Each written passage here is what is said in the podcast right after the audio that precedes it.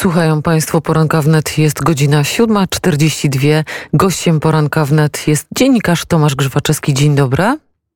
Dzień dobry, witam Państwa serdecznie. Aleksander Łukaszenko ogłosił w piątek, że Białoruś opracowała własną szczepionkę przeciw COVID-19, ale nie podał żadnych szczegółów. Przedterminowe wybory prezydenckie na Białorusi będą, mogą się odbyć tego samego dnia, co w Stanach Zjednoczonych powiedział również prezydent e, e, Łukaszenko.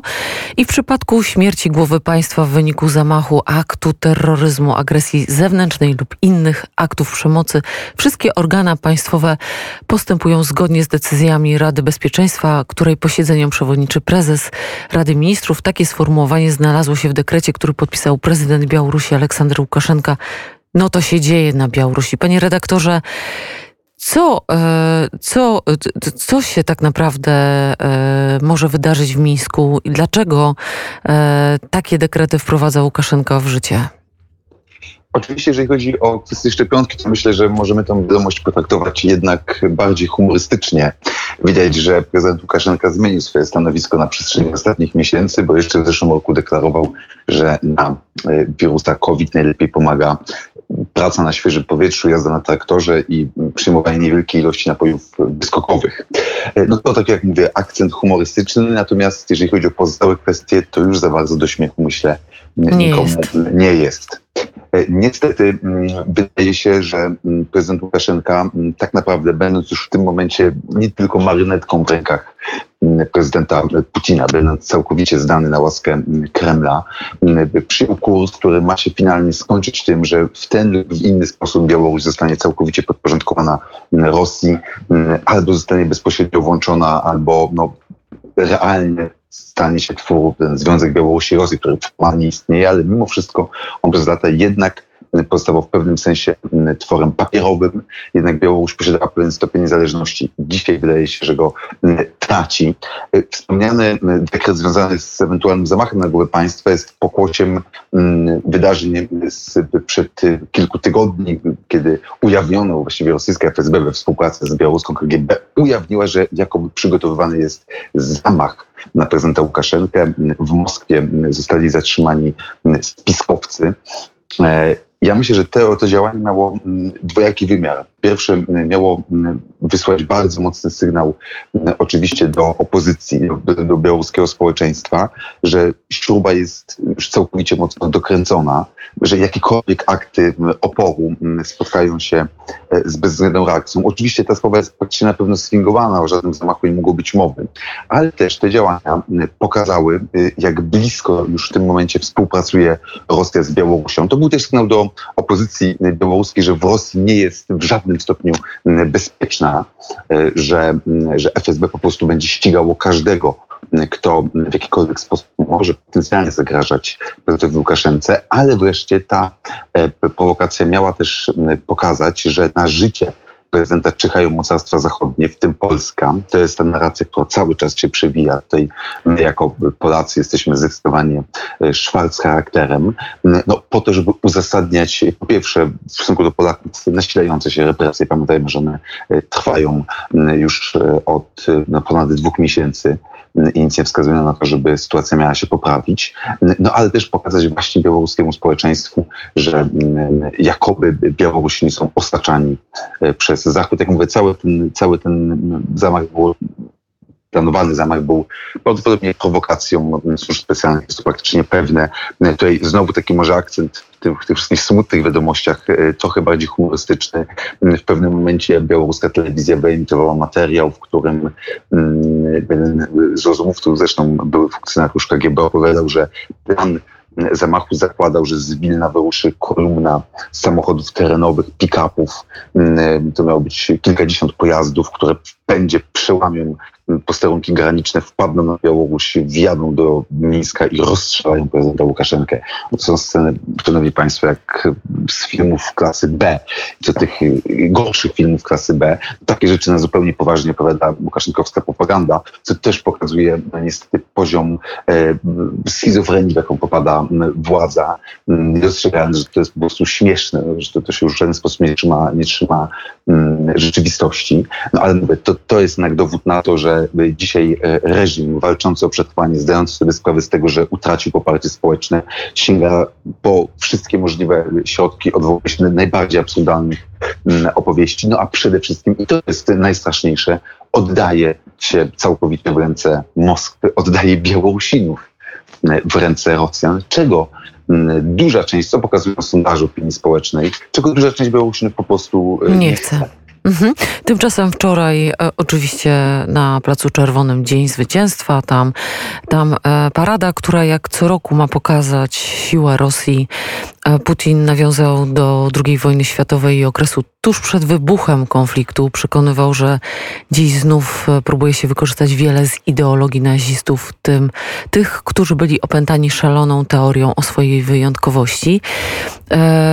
Nasz naród zbyt dobrze wie, do czego to wszystko prowadzi, ale to, co wychwyciła agencję podczas odbywającej się w Rosji parady wojskowej, zaczęła palić się ciężarówka wojskowa. Na nagraniu widać, jak wojskowi próbują walczyć z ogniem gaśnicą, która nie działa. Wykorzystują więc mokre szmaty co się e, dzieje, bo tu generalnie też e, pojawiają się nowe informacje o tym, że może dojść do kolejnego incydentu na Morzu e, Czerwonym i ta, to prężenie mózgów rosyjskich wcale nie jest tylko teatrem.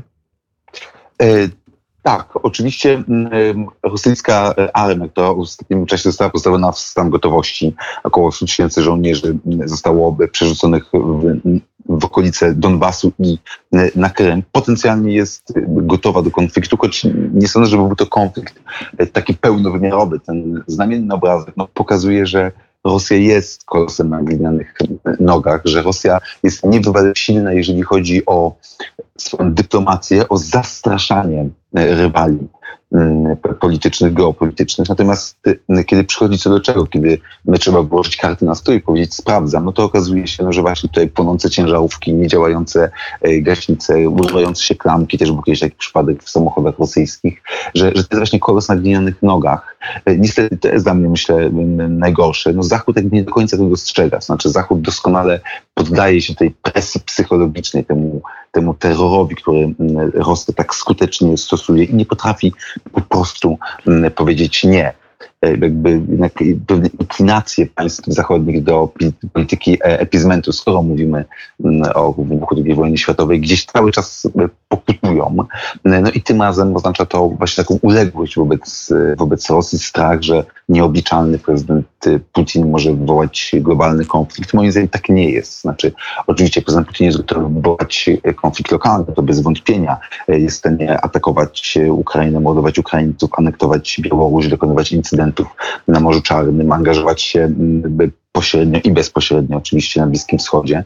Natomiast pełnowymiarowy konflikt po prostu Rosja, Rosja by, by przegrała, ale im bardziej Zachód jest spolegliwy, tym więcej Putin jest w stanie właśnie korzystając z tej takiej polityki psychologicznego zastraszania terroru, zyskać.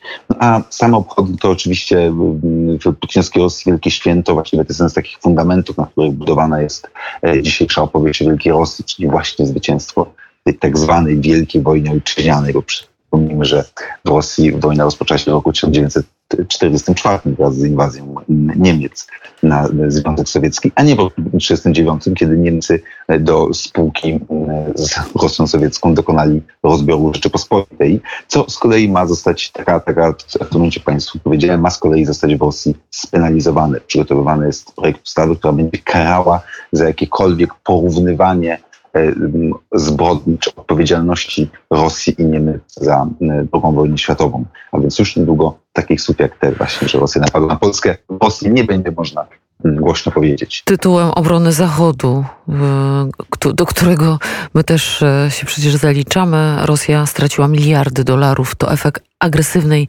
polityki Putina. Według analiz e, jednak konflikt na Ukrainie i sankcje, które e, Rosja otrzymała, są dość dotkliwe. Tylko one dotykają, jak wiemy, zwykłych obywateli, a Władimir Putin nadal może jeść co chce na śniadanie. Um, oczywiście, jednocześnie chciałbym dodać, że myślę, że, konflikt na Ukrainie jednak był klęską dla Kremla. To, co udało się zdobyć, czyli część obwodów donieckich, Donieckego, Ługańskiego plus rzeczywiście aneksja Krymu, to są pewne korzyści terytorialne, ale tak jak pani redaktor wspomniała, w finalnym rozrachunku niezwykle kosztowne. Rosja w mojej ocenie liczyła na zdecydowanie więcej. Planem było po pierwsze przede wszystkim odwrócenie Majdanu, czyli podporządkowanie sobie całej Ukrainy, bądź jeżeli Majdanu nie udało się odwrócić, to zajęcie całej południowo-wschodniej Ukrainy, stworzenie korytarza lądowego do Krymu, wywołanie mm, podobnych buntów jak w Ługańsku i Doniecku, wywołanie tego typu mm, buntów w Odessie, utworzenie Odeskiej Republiki Ludowej, czego finalnie nie udało się zrobić. W dużej mierze zadecydował o tym opór e, samych Ukraińców, determinacja bardzo wielu, nie tylko młodych ludzi, e, którzy z karabinami w ręku pojechali na front bronić swoją ojczyznę. Myślę, że ten zryw, takie pospolite ruszenie trochę, właśnie patriotyczny zryw Ukraińców zaskoczył prezydenta Putina i pokrzyżował jego plany. Oczywiście sankcje mają znaczenie. Pytanie na ile one są skuteczne. One, tak jak pani redaktor też zauważyła, dotykają przede wszystkim zwykłych Rosjan, natomiast nie uderzają w oligarchię, nie uderzają w dwór Putina, nie uderzają w tych współczesnych rosyjskich bojarów a to przecież od nich tak naprawdę w dużej mierze zależy władza mm, prezydenta Putina, bo to nie jest tak, że Putin jest mm, sam jedynym tyranem, od nikogo nie jest zależny. No, no właśnie jest zależny od tychże oligarchów, ale póki oni nie tracą, oni mogą robić interesy, póki, póki czują się wyśmienicie w stworzonym przez siebie mafijnym w dużej mierze państwie, którego właśnie struktura zarządzania jest taka, taka mafijna, no to wtedy jego władzy i jego polityce niewiele zagraża, więc tutaj sankcje uderzające w tą oligarchię byłyby skuteczne. Trochę próbują, próbują to zrobić Amerykanie, te ostatnie mm, sankcje wprowadzone przez prezydenta Bidena, one rzeczywiście uderzają i w gospodarkę, e, i częściowo w pojedyncze osoby. To mógł być ruch w dobrym kierunku, no ale takie działania powinny być rzeczywiście e, zsynchronizowane, mm, powinny, być wprowadzone na szeroką skalę i to być może byłoby w stanie spowodować, że e, Putin, tracąc poparcie oligarchów, po prostu musiałby zmienić swoją politykę, bojąc się o to, że jeżeli tego nie zrobi, to utraci władzę. A jeżeli utraci władzę, to w takim systemie jak rosyjski w tym momencie być może również utraci życie. Rosja może zarabiać nawet 100 miliardów rocznie na sprzedaży wodoru. To tytułem zmiany polityki klimatycznej na świecie, ale o tym porozmawiamy już następnym razem, ponieważ e, nasz czas się kończy. Nie w sensie, że umieramy, ale że musimy e, rozpocząć e, ciąg dalszy audycji. Bardzo serdecznie dziękuję panu redaktorowi za telefoniczną wizytę w poranku wnet. Tomasz Grzywaczewski, dziennikarz, był państwa gościem. Bardzo dyrektor, dziękuję za rozmowę, a państwu życzę dobrego tygodnia. Życzymy też wszystkiego dobrego, a teraz w końcu zapowiadana wcześniej przeze mnie wizyta Lurid.